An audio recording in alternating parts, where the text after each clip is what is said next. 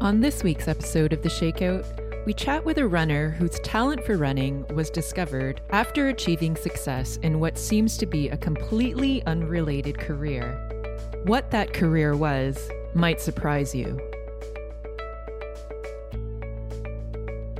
So today we are speaking with Marilyn Arsenault, a world class masters runner based out of Victoria, BC. She has impressive achievements in track, road, and cross country races, as well as having a career in a completely different field, which we'll get into a bit later. Marilyn, you came into running relatively later in your life, and you've achieved a lot of success as a masters runner. Can you tell us a bit more about when you discovered that you had your talent for running and what steps you took to start training more seriously? I sort of ran on and off through from high school through my 20s, but I kept getting injured, so I, I could never really train consistently or run consistently. I mean, I didn't know anything about training at the time anyway, but just running, getting out the door some days was really tough because I kept getting shin splints and hip issues. So I just ran when my body would allow me to run. But then when I was about I think I was about 33 years of age. I met a running coach in Montreal. I was I just done a, an undergraduate degree at McGill, and and I met a run coach who happened to also be an Alexander Method teacher, he encouraged me to use some of his ideas with the Alexander into my running because he could see I was not running with much awareness. He kind of took me under his wing and he spent a year or two working with me, just developing my running skills and my running awareness and trying to get rid of some bad habits that I had ingrained in terms of mechanics and movement and lack of aware basically lack of awareness. And so that took a year or two. And then I moved out here in 2003 with my husband. And he, Malcolm Balk, is the running coach I'm talking about in Montreal. He encouraged me to join a run club when we, we moved here. He said, You know, you're running fairly well now. And I think, you know, you could probably do some training. So, yeah, so I, I joined a, a local run club in Victoria and started running races because that's what the members in the club did. So I started training with them and running races. And because my form had improved with working with Malcolm, I was able to run more and more and more consistently. And by the time I hit my early 40s, you know, I had taken my running probably to a more serious level than I ever thought I would. Yeah, so that's kind of how it happened. I kind of got lucky with meeting someone who took the time and understood what I needed at that time, which was basically some basic form work that I was really lacking. So, you mentioned the Alexander method, and for our listeners who may not be familiar with that, can you just describe basically what it is? There's a few methods like this out there, but the one I was introduced to is the Alexander method, and it's basic a way of teaching people how to move and use their bodies either in a skill set situation like playing golf or running or in my case, being a musician, I was a singer, and it's trying to get people to use their body in an efficient and economical way, basically, so that they're putting in just the right amount of tension to get the job done, but not overusing tension. So, in other words, a lot of people will, you know, we've all experienced this where we're trying really hard to do something and we end up overdoing or using our bodies improperly with our joints and levers not lined up really well and we're not aware that we're putting strain, excessive strain on muscles and tendons and joints. So that's basically it. And they use verbal cues and hands on. So they get their hands on their students to get them to show them how, through direction with their hands, what they should be feeling and what they should be thinking in order to release excessive tension. It's very, very effective.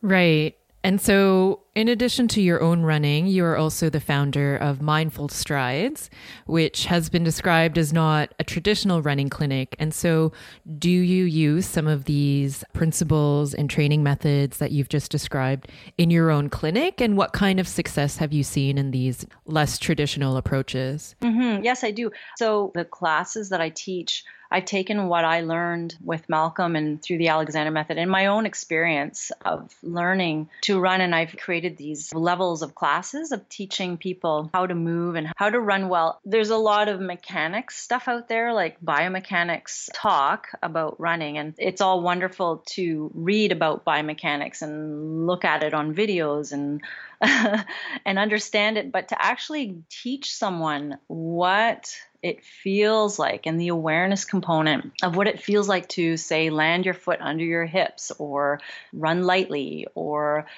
you know keeping your your trunk firm on the landing and not collapsing all those things we know are good for biomechanics of running but to teach someone how to do that especially if they've had years like I did of poor mechanics the development and the process has to be gradual to prevent injuries along the way. And it's just the way we learn. I mean, it's just the way some people learn a little quicker, some people a little slower, depending on their kinesthetic awareness or their background or their history with poor habits. I'm really watching people as individuals because everybody's different. Yes, I use the Alexander method. I use some biomechanics principles. I also use, I work on stability, single leg stability that to me is really key like being able to stand on a foot one foot without collapsing and then switching feet on the spot and trying to get people to feel what it takes there's so many things that that go into that moment of switching feet and landing with all your body weight going into one foot and stabilizing in that one moment i think if you get that ingrained in it, it makes it a lot easier to do it over and over and over as you're moving forward. Harder to do than it sounds. You've had a number of achievements across the board in track, road, and cross country, including holding the Canadian age group records in the half marathon and marathon, just to name a couple. Is there one running performance in particular that stands out to you? And as a master's runner specifically, what has been the biggest challenge for you? I've had a couple of moments where I felt really proud of how I ran in a particular race. And it wasn't even necessarily my best time, but where I really dug deep. And I think definitely my second marathon, especially, well, the first one too. I mean, marathons, you just dig deep no matter what. But I was pretty happy with the performance of uh, when I ran uh, my first marathon, I ran a 242. It wasn't what I was hoping for and what I felt I was uh, fit for, but I think I ran as well as I could that day. And it was my first time running a marathon. And I think I managed myself as well as I could with no experience. And then the second marathon, too, of course, I, I got down two more minutes off, and I felt happy about that, too, that I was able to run that well on that day. But I think making the world cross country team was one of the biggest thrills for me. I got on the team, I came in sixth at Guelph at the Nationals, which just squeezed me onto the team. And I was 41 at the time. And I was pretty proud of that at that age. And after just five years of running, I was able to make that national team. Now, that was a pretty big moment for me. I was pretty thrilled with that. And just the experience of traveling to Amman was pretty exciting. So, I mean, that was a great moment. And in terms of being a master's runner now, I've had friends of mine who run right now who are in their late 40s or early 50s. It is harder as you get older to uh, get enough rest, I'd say, to sustain the training needed to keep keep running really well. And I think that's the hardest part, especially as we hit menopause, which I'm, I'm definitely in that stage. You know, at that age, you get uh, less sleep and you just feel more fatigued. So I'd say the challenge for me is, is trying to run and keep the training going. Luckily, I'm not getting injured. I still haven't had any major injuries, so I've been very lucky. But I'd say menopause is like having an injury sometimes. You feel very tired. So trying to find that balance of needing more rest, that's probably the biggest challenge is trying to get the rest required to train the same as I did even just 5 years ago. I have to really really focus on plugging in a nap if I can in the day, if I if I can do it, and trying to get good sleep in the evenings. I alluded to it a bit in the introduction that you have this completely different career, and as you mentioned, you're a singer. And can you just tell us a bit more what kind of singing you do and to what level you did it? So I was a singer. I mean, once a singer, always a singer, right? But I did study singing. It was everything to me for 25 years. I dedicated everything to singing. I started taking lessons when I was 13 or 14. And then I went on to do an undergraduate performance degree in voice at McGill University. And then I continued on with a master's degree at University of Montreal. I wasn't a pop singer or jazz singer. I was classically trained. So I sang art songs, so German lied and French art song and opera. So yeah, that's what I did for many, many years.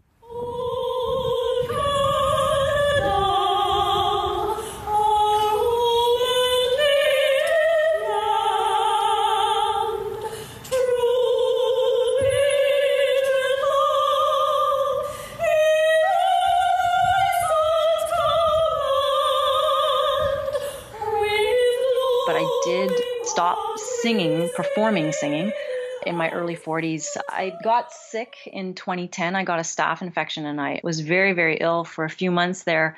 And so I could not sing because I just didn't have the energy and I couldn't run either because I got a staph infection in my pelvis. So for a period there, I had to rehabilitate myself back to into running and singing just took a back seat and I ended up spending a year just trying to get myself back to running and singing sort of just faded off into the background since then.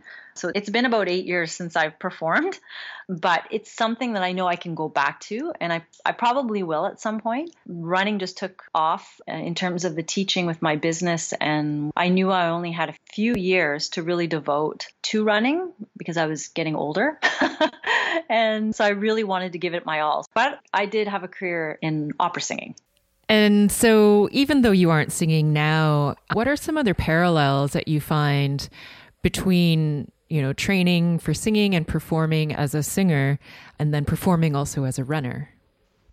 Uh, well, I think the thing that jumps out at me the most is the dedication that it requires to do something at your best and the sacrifices you have to make if you really want to perform at your best as a runner or as a singer. Lots of parallels there in terms of just pure pursuing a dream, I guess, is very similar. I mean, you could parallel that with any artistic form or athletic endeavor. So there's that. Plus, the awareness you need, the body awareness is very similar. The breathing.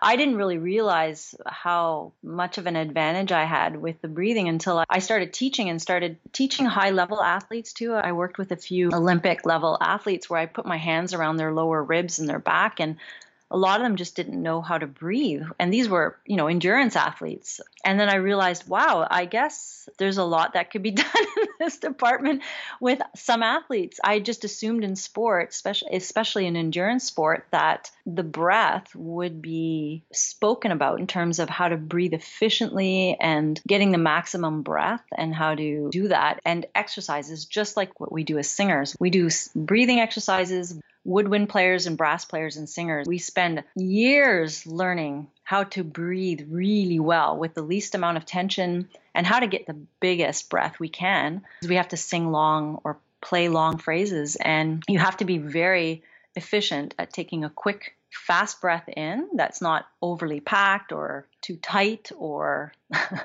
or not enough air. I mean, there's a lot that goes into taking a quick breath and I think for endurance athletes, you have to do the same thing. You have to breathe, you know, very deeply and trying to get the maximum oxygen on our breathing as much as we can. I mean, it's a bit different in that once you get anaerobic, of course, the breath does have to become shallower, but I think a lot of endurance athletes could benefit from learning to breathe and making sure that they're getting to that anaerobic stage perhaps a little later in the game if they're breathing really well at the start of races or workouts. The singing breath or the woodwind or brass playing breath could really help. I think endurance athlete. I think it's helped me a lot.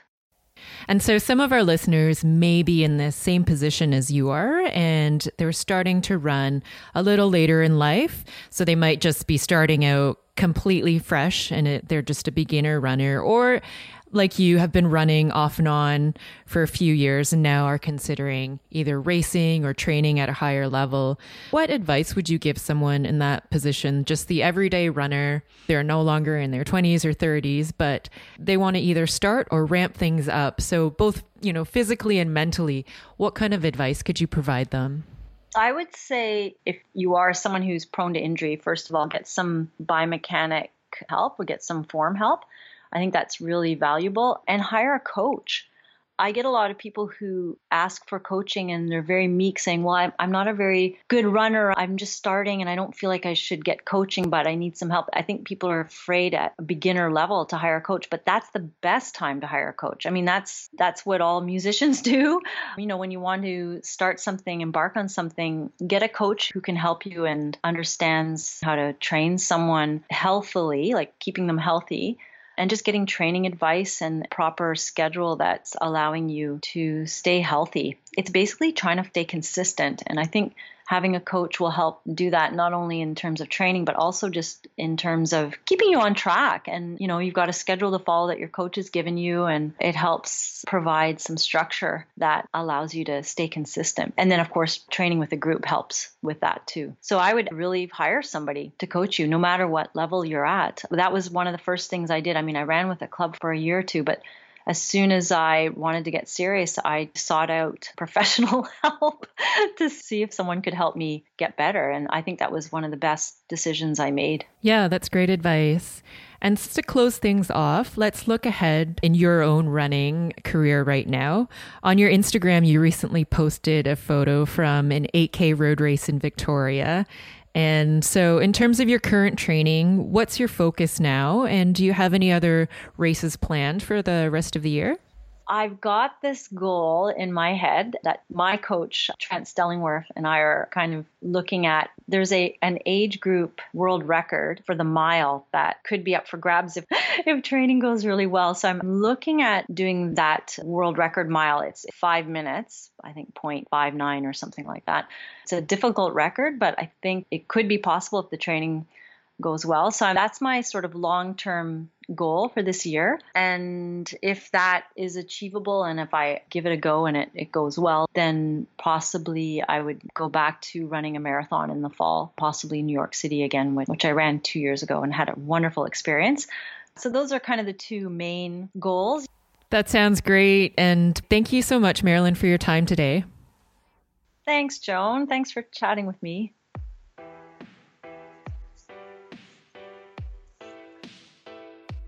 We would like to thank Marilyn Arsenault for sharing her story with us this week. And thank you for listening. Follow us on Twitter, Instagram, and Facebook at the Shakeout Podcast. And be sure to subscribe to us on Apple Podcasts, Simplecast, Stitcher, Google Play, and wherever else you listen to your podcasts. If you enjoyed listening to this and our other episodes, please leave a review for us on iTunes. We are bringing you this podcast weekly. If you like it and are wondering how you can support us, please subscribe to Canadian Running Magazine in print or the digital edition. This certainly helps us bring you more great content. And finally, we would like to thank the Ontario Media Development Corporation for their contributions to this podcast. Thanks for listening.